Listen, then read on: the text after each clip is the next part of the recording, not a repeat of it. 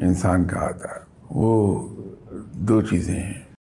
انا اور نفس۔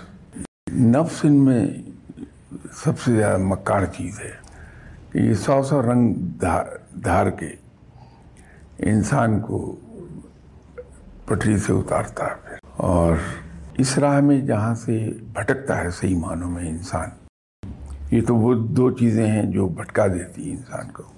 بھٹک جاتا ہے انسان لوگوں کی واہ واہ سے۔ وہ ایسا نشہ بلکہ یوں کہ یہ اپنی ذات کا اسیر ہو جاتا اور اس راہ پر آگے نہیں بڑھ پاتا کہ اپنی اور دوسرا، اس کو علم کا تکبر آتا ہے۔